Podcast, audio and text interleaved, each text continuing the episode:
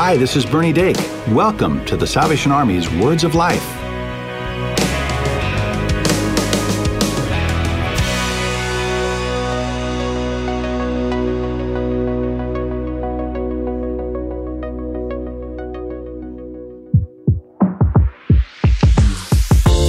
Hi, I'm Megan Hoffer, and I want to invite you to check out another show brought to you by the Salvation Army.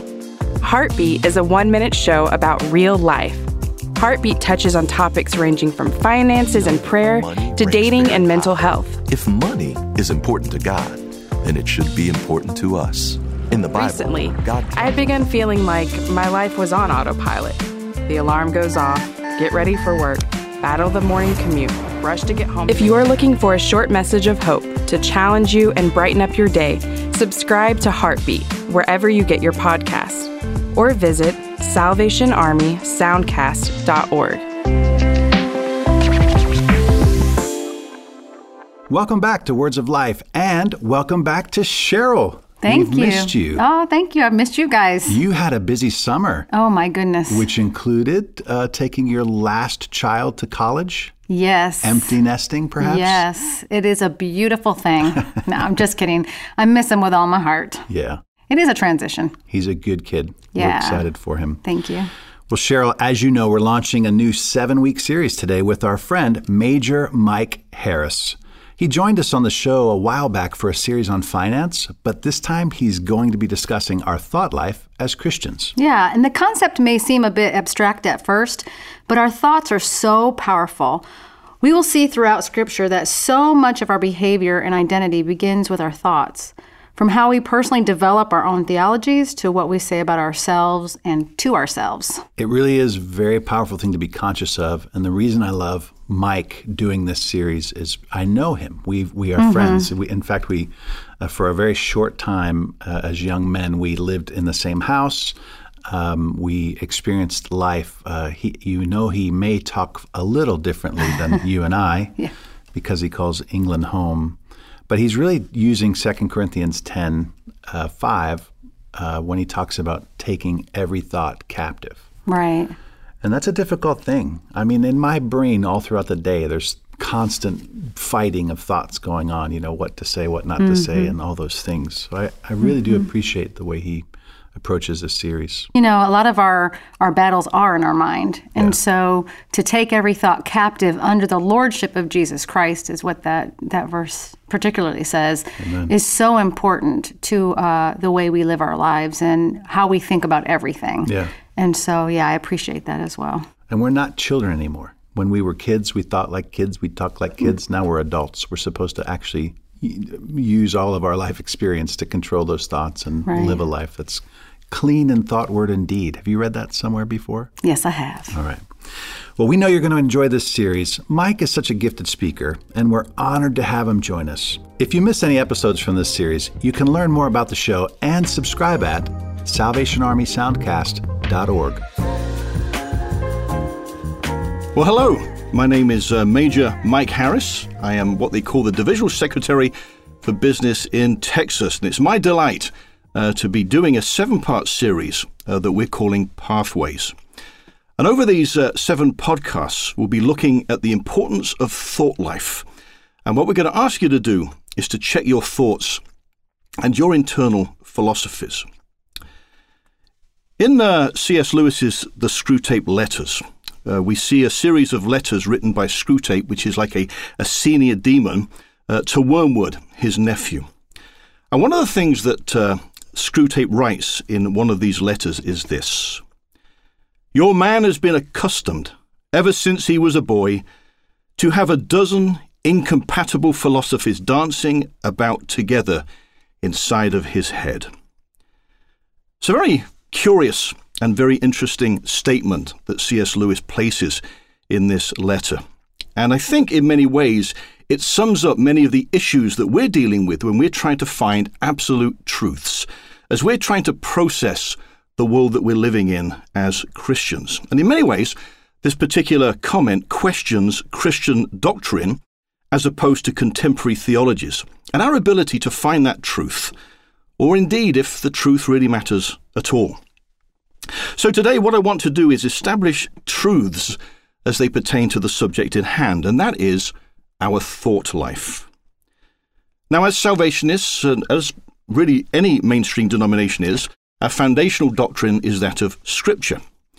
And it's important that we see our first doctrine that way because our belief in Scripture and that it's God inspired, that it's the divine rule of Christian faith in practice, it's important we see it that way because without that doctrine, our following 10 doctrines have no foundation on which to stand. So, what I want to do today is to therefore start by looking at our thought life as it is seen in Scripture and also what the church has to say about our thought life. The second book of Corinthians is an interesting letter. Uh, the first nine chapters are very positive, they're very affirming. Uh, Paul is obviously in a very good place, but then suddenly in chapter 10 through chapter 14, there's a shift, a shift in the tone of the letter, and suddenly Paul starts to give warnings and admonishments.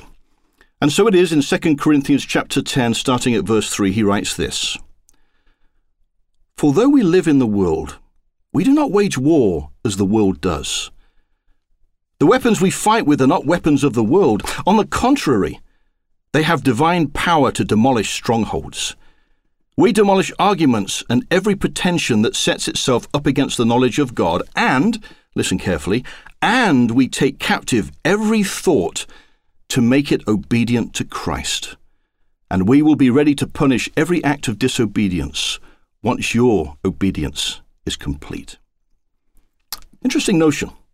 Taking captive of every thought to make it obedient to Christ. What does that mean? Well, it doesn't mean to take captive our intentions. It doesn't mean that we are to take captive of our ability to wonder.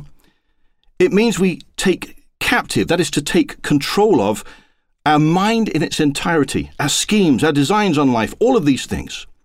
So, just as the fruit of the Spirit includes self control, so Paul is urging us to control every aspect of our minds and its thought process. Now, you might wonder how can I do this? How can I take control of every thought? I say to you, surely that's part of the transformation from us being into the person Christ wants us to be. That is, people who love Him and people who are obedient to Him. And part of our obedience is thinking as he thinks. And that's done through the, the process of sanctification, that transformation that occurs through the indwelling of God's Holy Spirit as we, over time, become more and more like Christ. I think Scripture is very clear when it comes to expectations of the thought process. So, what of the church? How does the church look at our thought process? Now, we are Salvationists, therefore, John Wesley is very significant to our history and our theology. And in the writings of, of, John Wesley, that early leader of the Methodist movement, his writings have been found to contain four distinct sources when coming to theological conclusions. And these four sources that make up the theology that each one of us have is now known as the Wesleyan quadrilateral.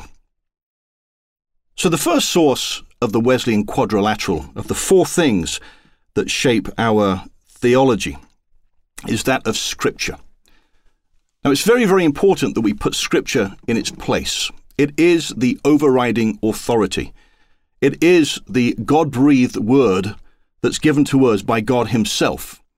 And we have to allow that to sit and be predominant over all the elements of the Wesleyan quadrilateral. John Wesley himself called himself a man of one book. He saw Scripture as absolute.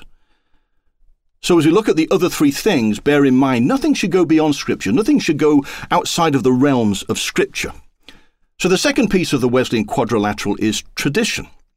Uh, I'm a salvationist, therefore, my tradition is that of a salvationist. Uh, others listening may belong to other uh, denominations. And so, therefore, our tradition, our denomination, our church, help to form who we are through its doctrines, through its approach to Scripture, uh, and through the messages, of course, that we hear uh, on a Sunday morning. Then there's experience. Experience is, is an important one because it's all about our experience with God. It's your testimony.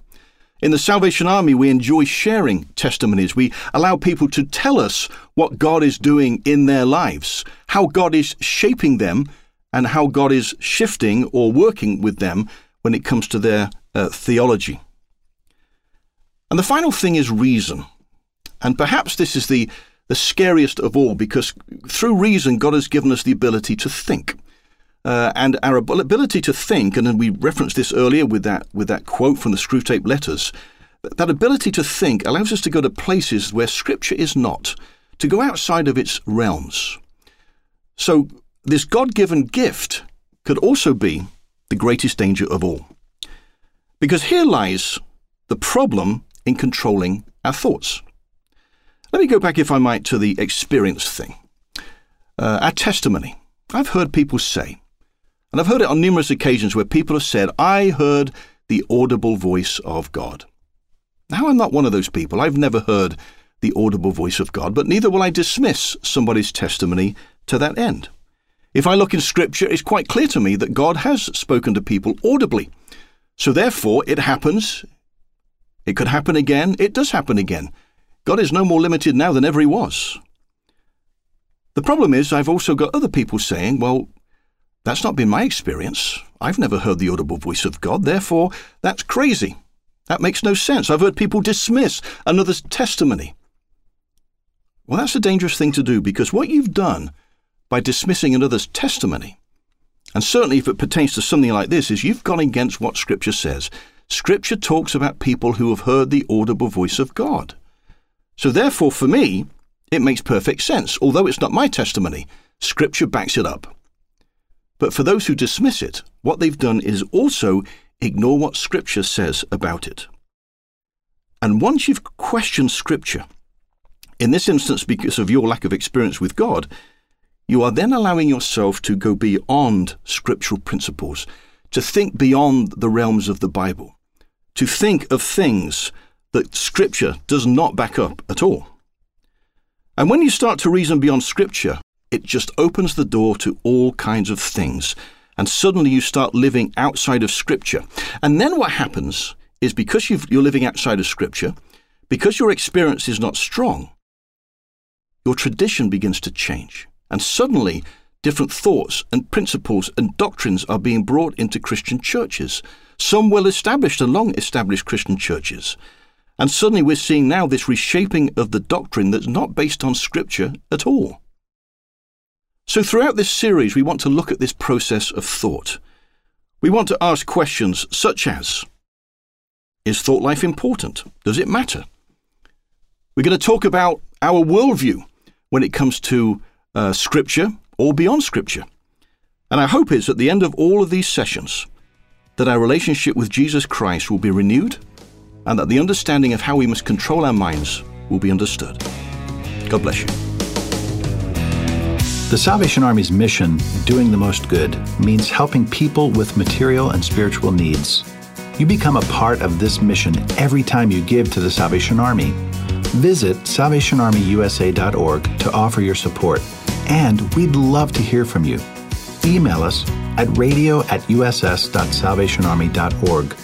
Call 1 800 229 9965 or write us at P.O. Box 29972, Atlanta, Georgia 30359. Tell us how we can help.